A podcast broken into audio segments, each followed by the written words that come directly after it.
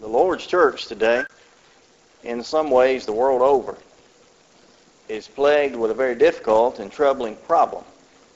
It's something that Brother Burt prayed about just a moment ago, and it has to do with dropout disciples, collapsing Christians, and missing members.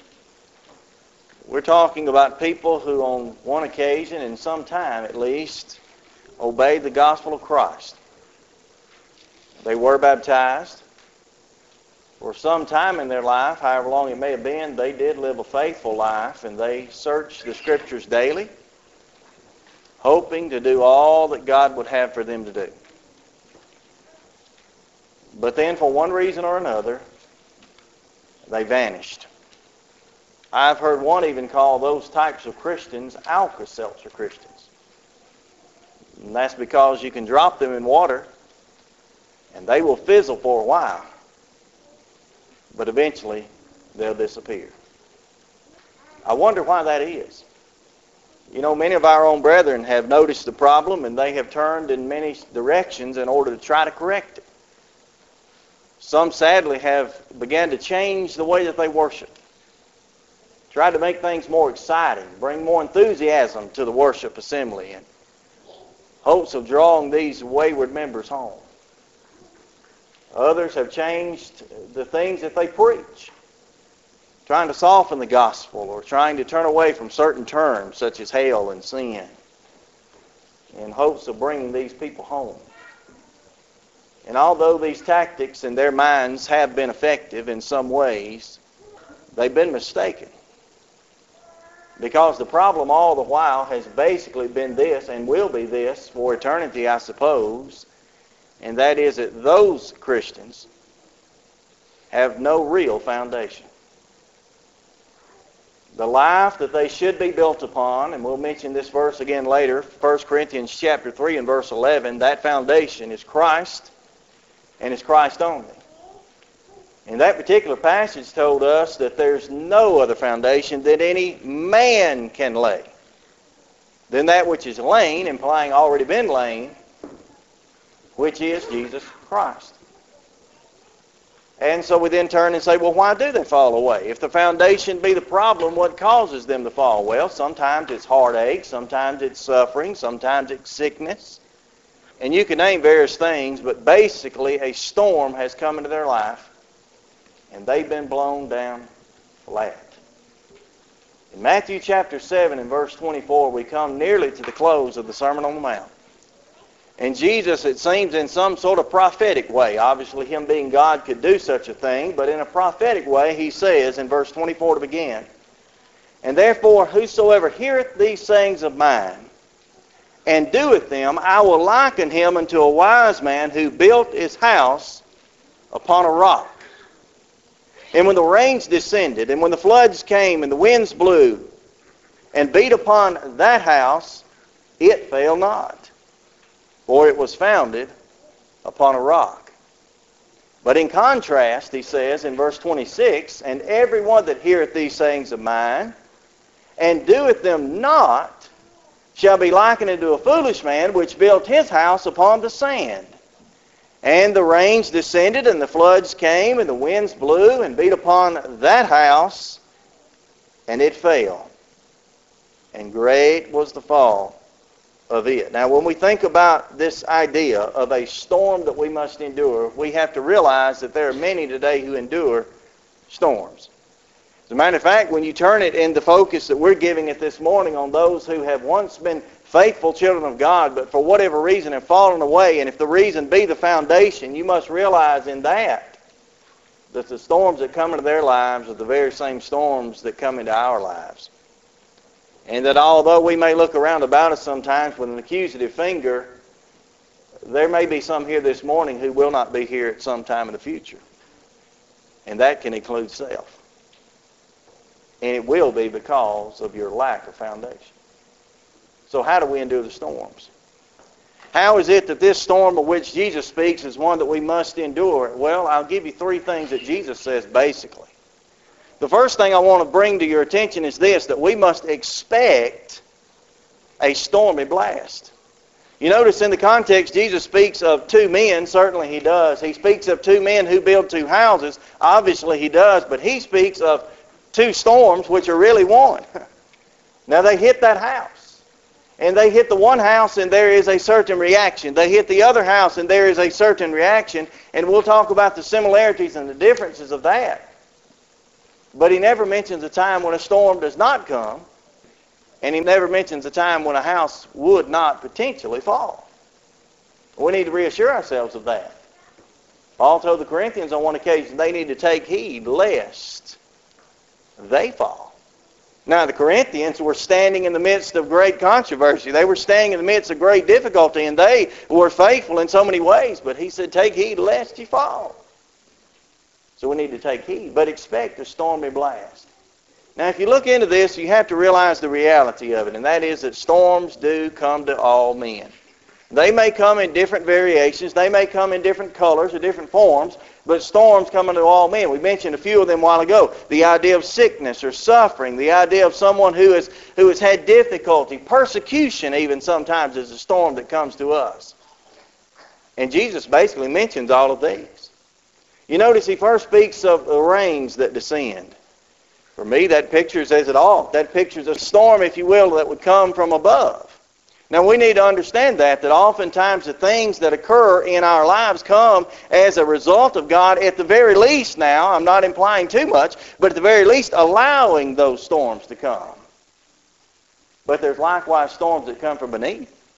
He says not only did the rains descend, the floods in turn rose up. And we think of those things that are beneath us. And we say, well, that may imply at least the satanic things of life, the devilish ways of men. And that's often the case. But he also speaks of the winds that blew. And those are the things that come from all beside us. We look around about us and we see the world and the way that it lives, and we see sometimes our fellow Christians, maybe even our mates or our children, the way that they live, and vice versa, and we see the reflection of their storms and how that they sometimes affect us likewise. So the reality is that storms come to all men. But why? What is the reason for it? In Matthew chapter 10, if you want to turn here, you can read it. But in Matthew chapter 10 and verse 22, for example, I think Jesus gives some insight into that because he tells his disciples there, And ye shall be hated for my name's sake. Watch this now. But he that endureth till the end shall be saved. You say, well, that doesn't seem to really relate to a storm. Well, I believe it does because he speaks of one who endures. Now, if there's nothing to endure, if there's nothing that can trouble us, if there's nothing that can cause us to stumble or fall, then Jesus is speaking of nothing, right? In 2 Timothy chapter 2 and verse 2, Paul told Timothy there that he ought to endure hardness as a good soldier of Christ. Now, a soldier obviously endures different things from a man who might find himself in the midst of a storm, but the gist of it is this, you must endure. We often reflect on Revelation chapter 2 and verse 10, which speaks of how it is the case that we have to stand on even in the face of death. Be thou faithful unto, up unto the point of death coming to you, and ye shall receive the crown of life. So what is the reality of things? Well, it is the case that we endure these things. But again, we continue to delve into why. In Hebrews chapter 11 and verse 1, some say we have a definition of faith. I believe it's more of a description of faith. But the Bible there writes and records at least, so then faith is the substance of things hoped for, the evidence of things not seen. You notice the word substance, and we might think of substance, and we say, well, we have substance when we sit around the supper table. If I've got a plate full of food, maybe there's a big steak and some fries, maybe a glass of tea, that's substance. That brings substance to my body. Well, the word here means that which, and you slow it down, you hear it, stands under. Perhaps that's why Peter would say in 1 Peter chapter 1 and verse 5, he says, and add to your faith virtue, virtue, knowledge, knowledge, temperance, temperance, patience, patience, brotherly kindness, and so forth. Why? Because faith had to be present first. So what do we have? We have Jesus on the one saying that you must endure. We have in turn the writer of the Hebrew letter telling us that faith is that which allows us, that is the foundation which endures. Tied back to 1 Corinthians chapter 3 and verse 11 telling us Jesus is that foundation. So what do we have? The reality is storms come to all, but the reason is oftentimes, not always, but it can be always seen in this light, it's to test my faith. You could go through the litany of Bible characters that have been a part of this, but you may notice it easily, at least Abraham, right? Abraham, when he was called upon by God to sacrifice his only son, that is of his own loins at that time at least, to sacrifice that son, that was a great test of what? His faith. Maybe that's what God does. When difficulties, when problems, when troubles, when storms, to nutshell all of it, come into my life, maybe it's because God is attempting to test my faith. And I say this that I've learned in my life at least. A faith that cannot be tested cannot be trusted. If I have a superficial type of faith, if I have the type of faith that only speaks from the mouth, maybe when those storms come, when those problems arise in my life, I will not endure. I cannot stand upon it. But not only do we have the reality of the storms, do we have the reason for them, I want you to know you have reassurance in them. Some of the most beautiful words of all the Bible recorded of Jesus, but not necessarily as they were spoken from his mouth. A little bit later, but in Hebrews chapter 13, you might remember these words when Jesus said in verses 5 and 6, I will never leave you nor forsake you. You know, you think about all the things that can occur in life, all the problems that have occurred in our lives, and we say, oh, these are terrible, terrible problems, and these are hard things to deal with. And there's no doubt about that from a human perspective. Certainly that is the case. But none of them can cause me to think, well, God, God, you don't care. You don't have any inkling of what my life is all about. You don't have any care as to what my problems are. God, all you are is an evil God that looks down and you lay these commandments upon me and you require these things of me that are impossible for me to withhold, withstand in, and you condemn me when I fail. Is that what God does? I know we've taken view of the text so many times, but it's one of my favorites for illustrating the point. In, in Romans chapter 8, if you'll go over there to verse 35, you'll learn much about God and about the love that He has for us. But Romans 8 and verse 35 says, For who shall separate us from the love of Christ? Then he asks several, if you will, rhetorical questions. Now, you may not see them as rhetorical until we get a little further in, but he asks the first one here, shall tribulation or distress or persecution or famine or nakedness or peril or sword? For it is written, For thy sake we are killed all the day long. We are accounted as sheep for the slaughter. Look in verse 37. I know we've emphasized it before, but watch what he says. And nay, in all these things. What things? He's already listed several we are more than conquerors. He didn't say, and outside of these things. He didn't say if you go through your life and you find tribulation and stress and persecution and nakedness and peril and the sword even. He didn't say what he would say in verse 38, for I am persuaded neither death nor life, nor angels, nor principalities, nor powers, nor things present, nor things to come, nor height, nor depth, or any creature. He didn't say if you can find any of that in your life, then, then oh, you got a real problem and you ought to be upset. He said in all these things, Jim Murrell and you put your name there, are more than conquerors. That gives me reassurance. And so we need to understand and swallow the pill, and I think we mistakenly miss it sometimes when we obey the gospel. I hope we do not mislead anyone else in telling them if you obey the gospel, if you do what God would have you to do, then your life's going to improve to such an extent you won't ever have to worry about anything. You won't ever have any dangers. You won't ever have any trouble expect the stormy blast. Now, if every Christian who's ever baptized into Christ would set their mind, if we as Christians would set our minds to expecting that stormy blast, we'd be prepared, would we not? There's something more important than that. It's where we'll spend all of our time this morning. Not only must we expect the stormy blast, but we must erect a sturdy building. The foundation is certainly there. The foundation has certainly been set. That's Christ. But when we build upon that foundation, that's what really divides, if you will. I hate to use the terms of the world, but the men from the boys. It's what divides those who are able to stand versus those which are not. Go back in your text over here, Matthew chapter 7. We'll need to read these verses several times over. We're going to focus on verse 24 and 26 again. Watch it. He says, Therefore, whosoever heareth these sayings of mine. Now, he speaks in the positive to begin with. But whosoever heareth these sayings of mine and doeth them, I will liken him unto what? What, Jesus? I will liken him unto a wise man who built his house upon a rock. R-O-C-K, rock. And then, and whosoever heareth these things of mine and doeth them not. I will liken him, verse 26, into a man which buildeth his house upon the sand. Now, literally, the term here means on the vacant earth or on the weakness of just the earth, earthly things. What are the similarities here?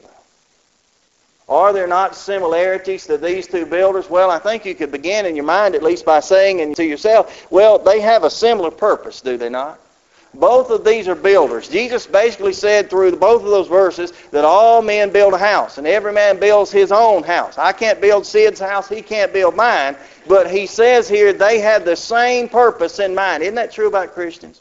If I were to go around the room uh, blind, without any kind of coercion, without anything to it, and I said, What is the purpose that you have in building a physical house? Now, you may never built a physical house, but what would be the purpose in mind of building a physical house? You say, Well, generally they're built for shelter, they're built for protection, they're built for cover, they're built for security. Isn't that what we seek after in life? Protection, shelter, we seek the same things. Physically, we seek the same things spiritually. So both builders certainly have the same purpose. I'll tell you something else about them. They seemingly are in the same place. You notice in the text, certainly he speaks of two men, certainly he speaks of two houses, but he only speaks of one storm that hit them both. You say, well, I ain't seen the word one, O-N-E, in the text. I'm pretty sure Jesus is beyond loopholes. He's been attacked already by this point and will be later on in the text by the Pharisees enough that he doesn't leave. He is the Son of God after all. He doesn't leave a loophole. And if he says to one man that you're going to build a house on the stony foundation that I have established, and another man you're going to build a house upon the sand, and if two different storms come, what is the weaker going to accuse? Well, Lord, my storm was much it was much harder than his. Don't we do that? These houses are in the same place. They're hit by the same storm. Where are we today? From a physical standpoint, we're all here. We're inside these four walls. We're in the same place. Do we not build our houses after the same plan? You know, there's only one way to build a house. It doesn't matter what the certain construction is. You may build of wood, you may build of concrete, you may build of hay, or such as that, depending on your area of the world. But basically speaking, every house has at least three things. They have a floor, they have walls, and they have a roof. No other way to build a house. You build a house that doesn't have a floor, and even if it be a dirt floor, what happens? Well, if you could even do it, you couldn't stay in it. You build a house without walls. Well, he spoke of winds that would blow and beat upon the house. Luke tells us, Luke 6 and verse 48, that those winds would beat vehemently, that's with much rigor upon that house. You have no protection. And certainly we need roofs. We need something above us. And when you think about the child of God, we all follow basically the same plan, do we not? I suppose everyone here who claims to be a Christian, if they've studied their Bibles, I know that we have, would sit back and say, well, you know, I, I, had the same plan in mind as anyone else. You know, I thought that I would obey the gospel and God would wash away my sins through baptism when I meet the blood of Christ. And I thought that I would live my life faithfully. And I thought that I would rear my children and, and tell others about Jesus. And we all have the same plan. But that's the similarities of these houses. What about the separation? Jesus only gives the one dividing line. He says one built his house upon a rock while the other builds his house upon the sand. It's not a matter of the facade, the outward appearance of things. It's not a matter of what men see. It's a matter of what is often and nearly about always hidden underneath that house. That's the separating marks here. Now, Luke tells us in Luke chapter 6 also that the man who built his house upon the rock, that he, verse 48, dug deep Now, is that significant? I say that it is. He dug deep, and that is to say that this man, perhaps he was like the other man. There's no implication here that this man, on the one hand, built this house on the rock of Gibraltar. He just walked out, and there's a big rock that looks like a good place. And the other man said, Well, here's a sandy beach. I think I'll go here. That may not be the case. Remember, there's the same storm who seemingly hit both. These men are side by side. One man, apparently, in my mind, maybe this is only illustration's sake, he digs past the sand and gets down to a rock. Is that not what we as Christians are obligated and ought to do? You say, I, I, know, I know the basics of the gospel. You know, you hear, you believe, you repent, you confess, and you're baptized. And you could even add to that, and prior to that, that I know that God is in heaven. I know His Son was sent down. I know His Son was sent back to heaven again. I know all of that. And so I have a certain level or a certain place where I could call something a foundation. But I've got to dig deeper. Peter used a wonderful illustration as newborn babes desire the sincere milk of the word that they may grow thereby. And I know he used the word grow and not dig, but why do they grow? So they can stand. I've seen poor children for whatever type of disease they have, at least on television, and they're not able to gain from the nutrients of the food or the milk that they're supplied. Whatever's wrong with them, I'm not sure. But I've seen poor little children, they're just as big as you and I. I mean, they've grown tall, but they can't walk. They can't stand. How many Christians have I seen in my life? How many times in my life have I come to a point where I'm not standing? And why? Because I haven't dug deep to find the foundation. So we have the similarities. Certainly they follow the same basic plan. Certainly they're in the same basic place upon the same basic purpose. We have the separation. It has to do with nothing but the foundation. But what do we really want to get to? The significance of this. Why does it really matter? You know, you think about someone who builds a physical home, and there's no doubt in my mind it's very easy to go out and build a home if you leave the foundation off. Many people today, whether you realize it or not, if you live in a two, three, whatever story home, you may not know this, but your home was built with one thing in mind, and that is the smaller footprint or the smaller foundation saves a tremendous amount of money. I'm not doing dollars and cents, but if you wanted to build a 2,000 square foot house and you spread that out on one floor, it would be more expensive to build than to build a 2,000 square foot house and put it on two. But if you really want to go cheap, you forget the foundation. You take the floor joists, you lay them there upon the ground, and you go with it. And if you're crafty, you can take the money that you save and interject that back into the outside, the facade, put a nice refrigerator, nicer, uh, nicer furniture in the house, and it can look great. But what did Jesus say here? We've got to read it all again. He says in verse 24, Therefore, whosoever heareth, now if you want to underline the word in your Bible, you can underline that one. Whosoever heareth these sayings of mine and doeth them, I will liken him unto a wise man which built his house upon the rock. And he says, And the rain descended, and the floods came, and the winds blew, and beat upon the house, and it fell not, for it was founded upon the rock. Now, why didn't it fall? Because it was founded upon the rock.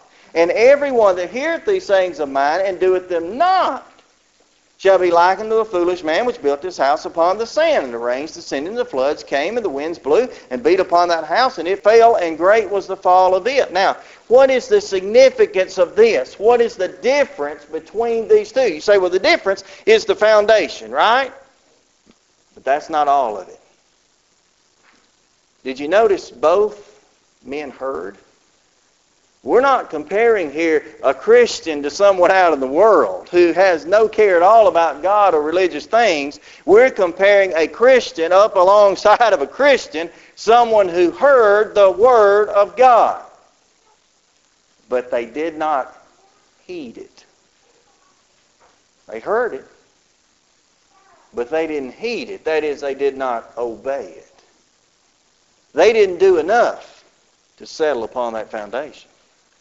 You want to go to the book of James, James gives us, in my mind at least, a, an excellent parallel. I am totally convinced.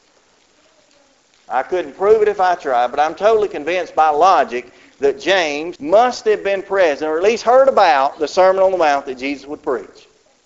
Even though he be inspired of God at a later date, the parallels there seem so perfect that it's as if James was there. James 1.22, just to begin with, for example.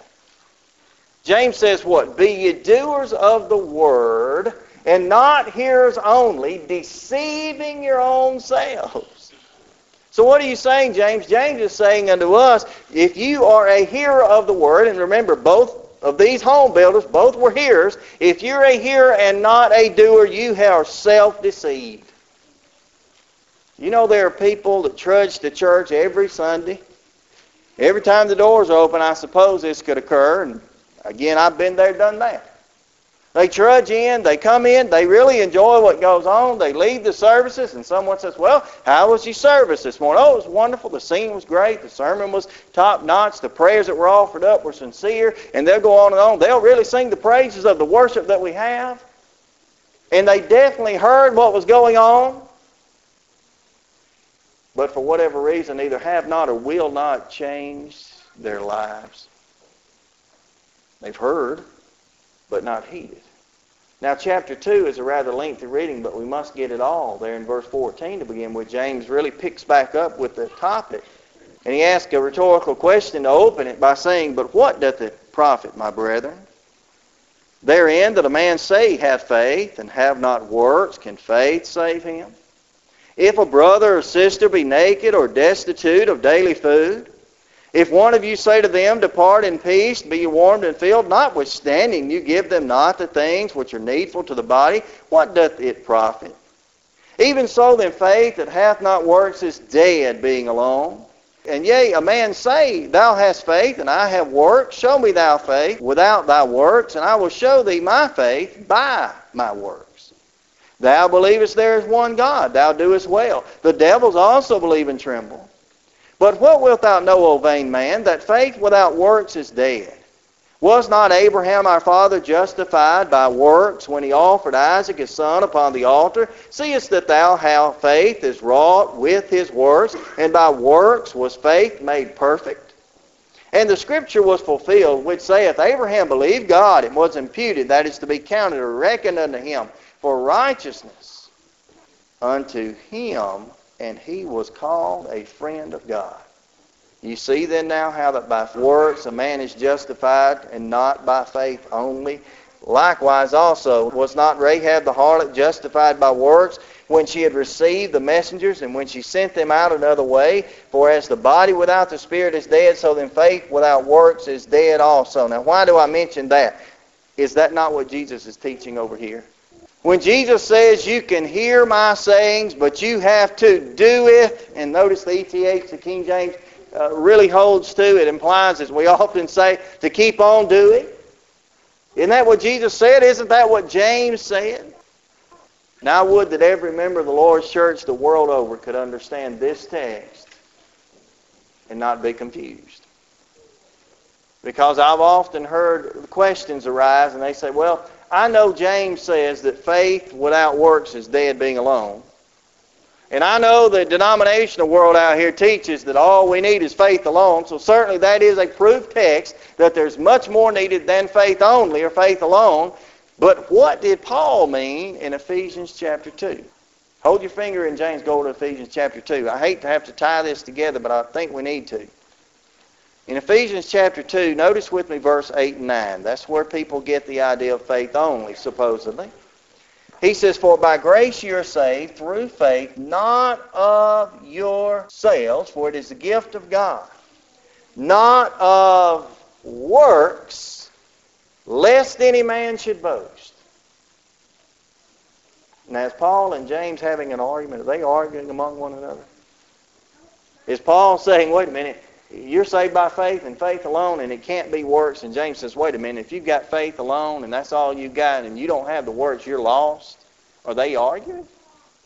Well, the key is in James. Go back to it. You'll find out back in the book of James to read through portions of it at least. Verse 18 is the one I want to focus on.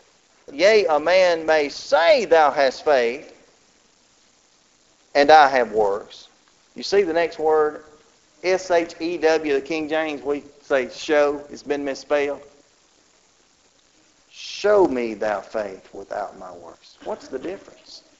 When you think about what Paul says in Ephesians 2, 8, 9, he's talking about a faith that is directed toward God, that in, in man's ideas at least, they're saying if you direct your faith toward God and you work, then you're trying to obtain your salvation by some meritorious or earned works, and that can't happen. I totally agree. Scriptures will prove that.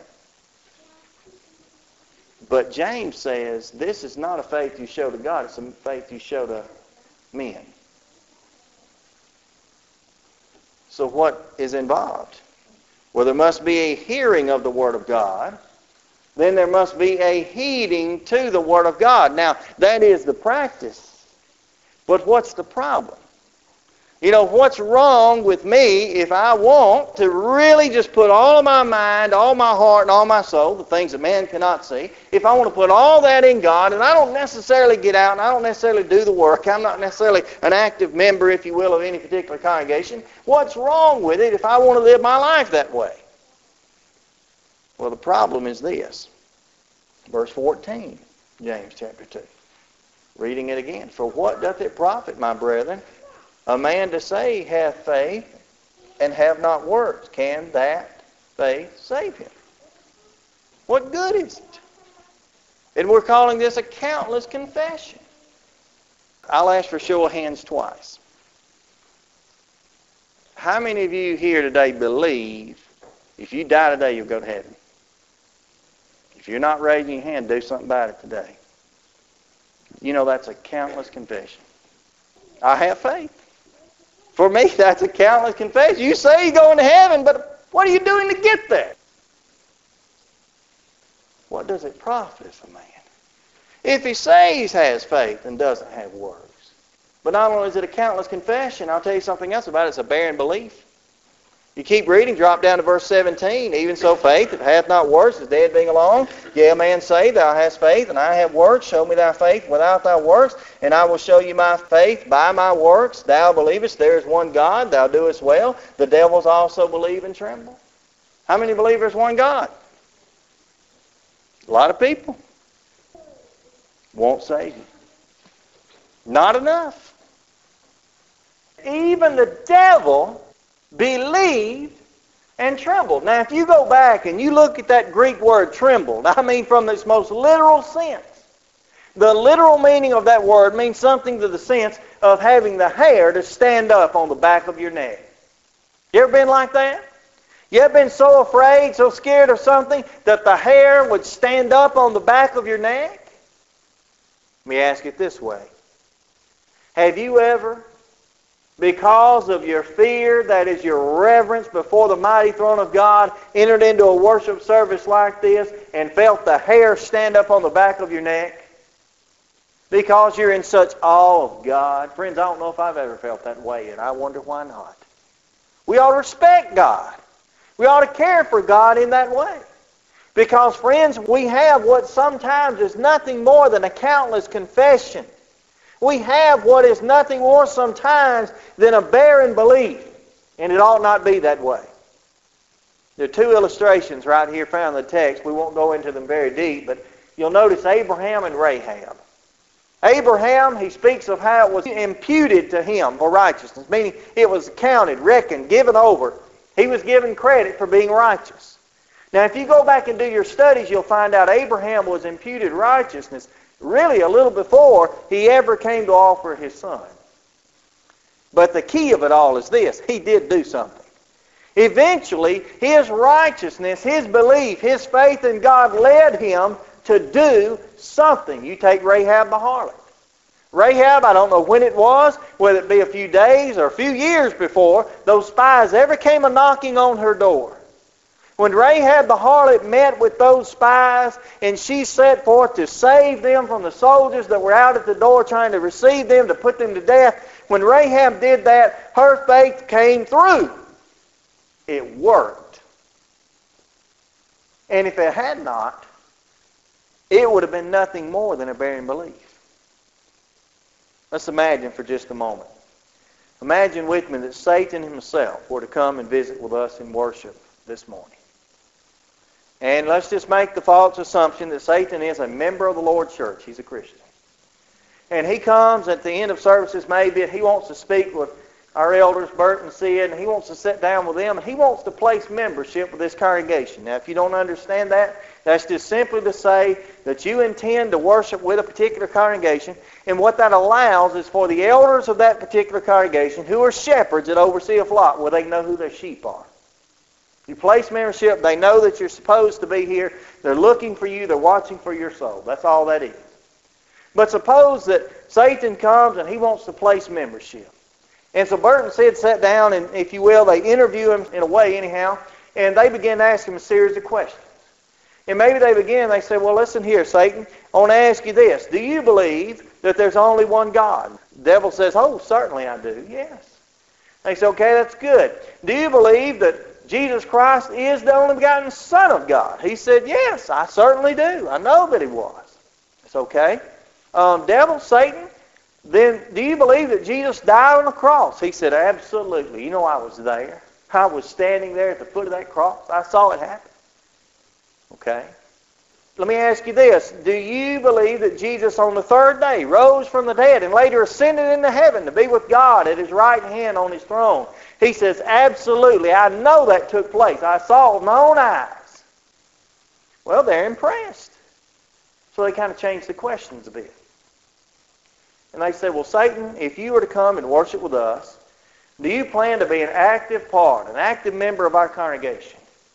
What do you intend to do? He said, Well, hey, I'll lead singing, I'll teach Bible class, I'll even preach. Doesn't matter. Anything needs to be done, I'm willing to do it. Well, they get excited. They've got someone here who's ready to be active. So they follow up with one more question. And they say, Satan, let me ask you one last question. The question is very simple. Would you allow Jesus Christ to be the Lord of your life? I mean by that that He is the final authority in all things, and whatever He says you will do, the devil would say, No! And he wouldn't do that. But I'll tell you, friend, that's the way some Christians, so-called Christians at least, are. They say all the right things. Hey, they'll even do the right things. They're active. They participate. They do this and they do that. They're involved in the work of the church, but in their lives, Christ has done nothing for them. They have not changed. And because of that, they have what you would call a countless confession.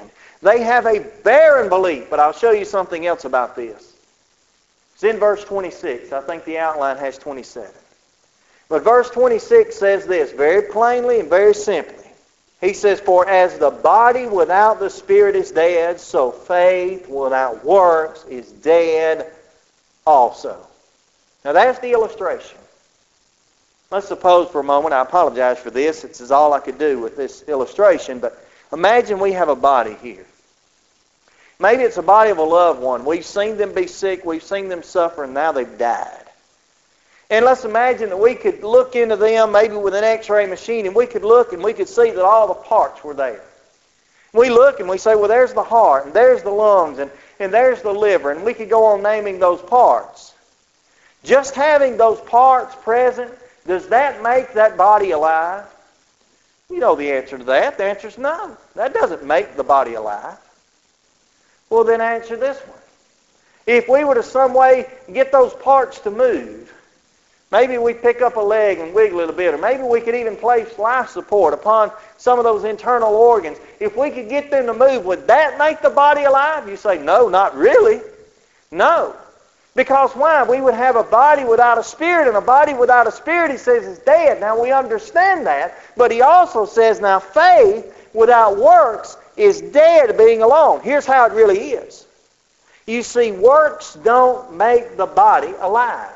You can't just work a body and make it alive. You can't do that. But a living body works.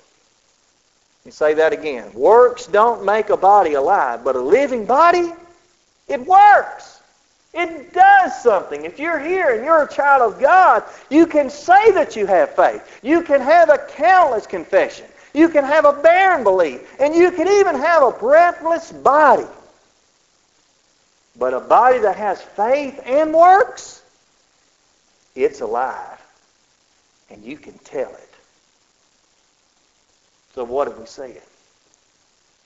We have said that there is a storm that we must endure.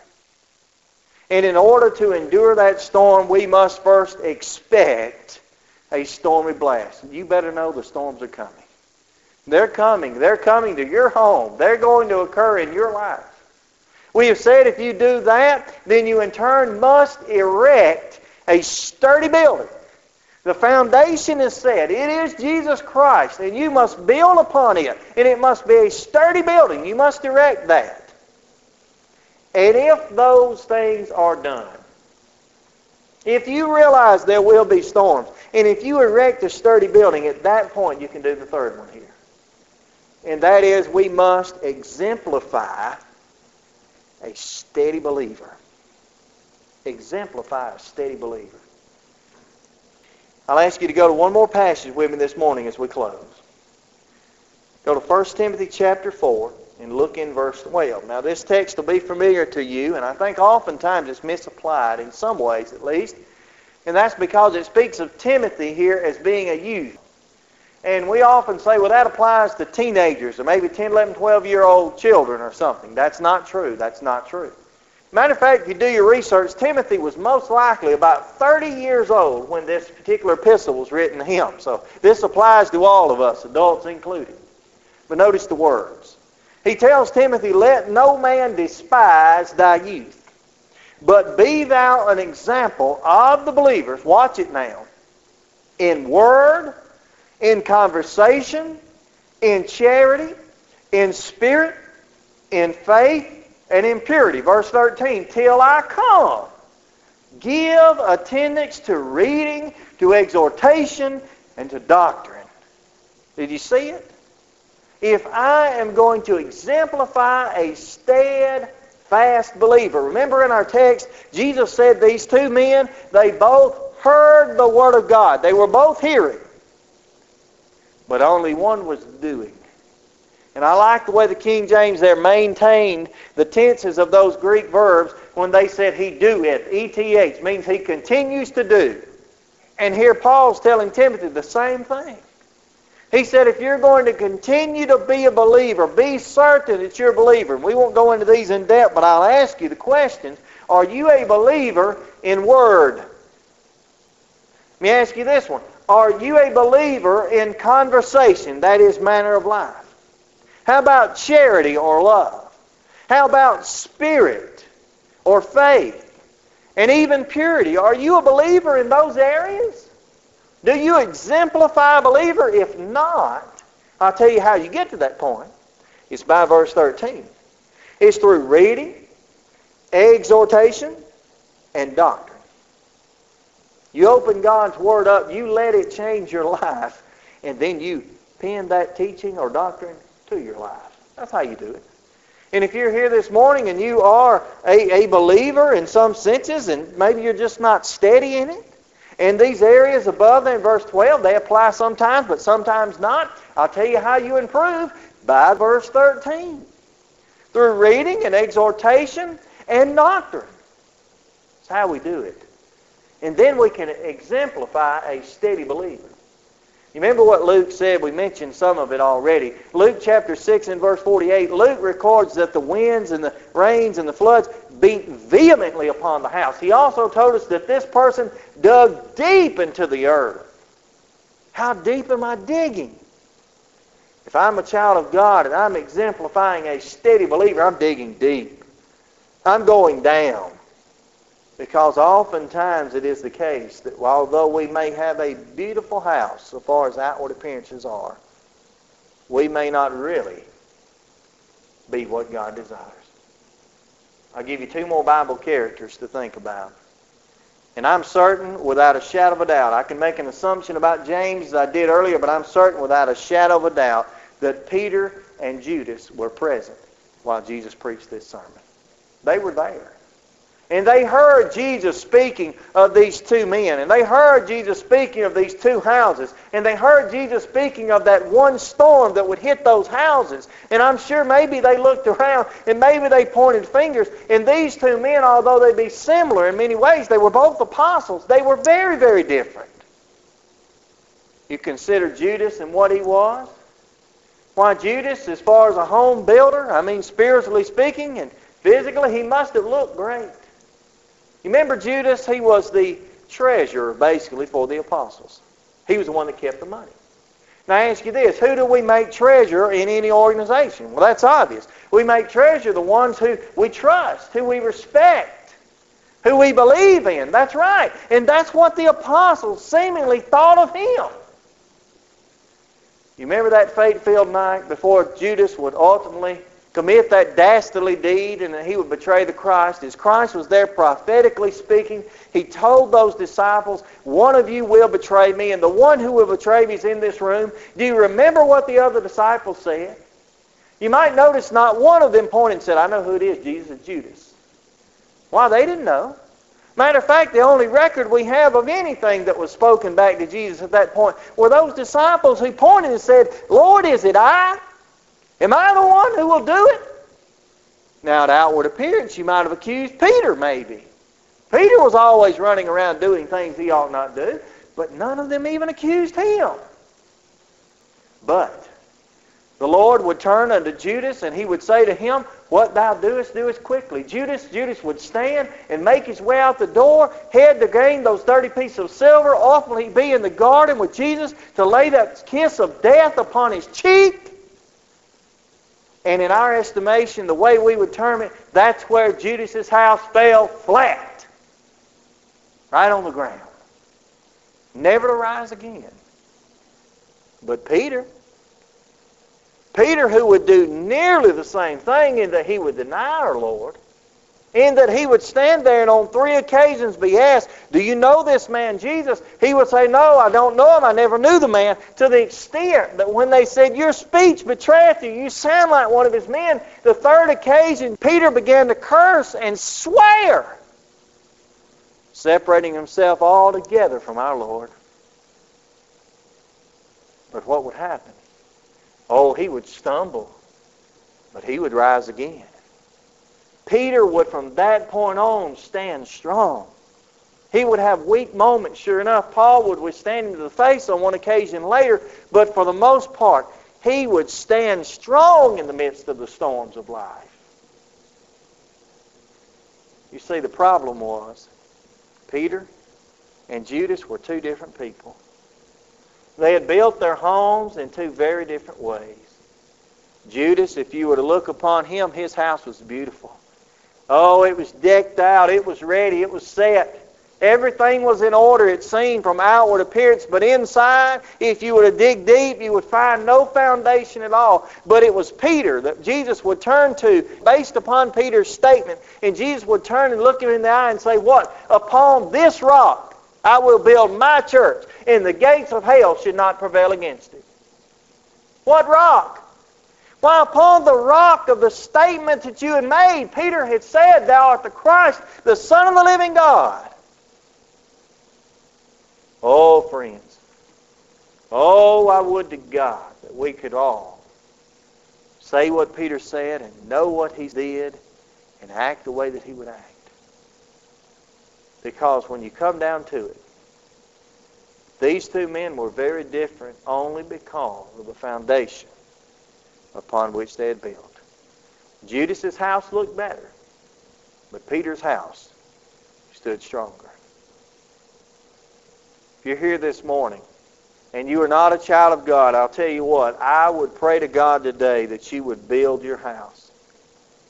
And that you, through faith, repentance, confession, and finally baptism would wash away the sins. Get yourself down to the true foundation. Through that baptism, the washing of your sins would be made. And you could begin to build your house. And you could build it every day, and you could build it strong that it might stand in the midst of a storm. Or maybe you're here this morning and you are a child of God's. But for whatever reason, you built a house, but that house has not stood. Problems, difficulties, troubles, whatever it might be, have come into your life and you have failed, you have fallen. Friends, you must expect a stormy blast.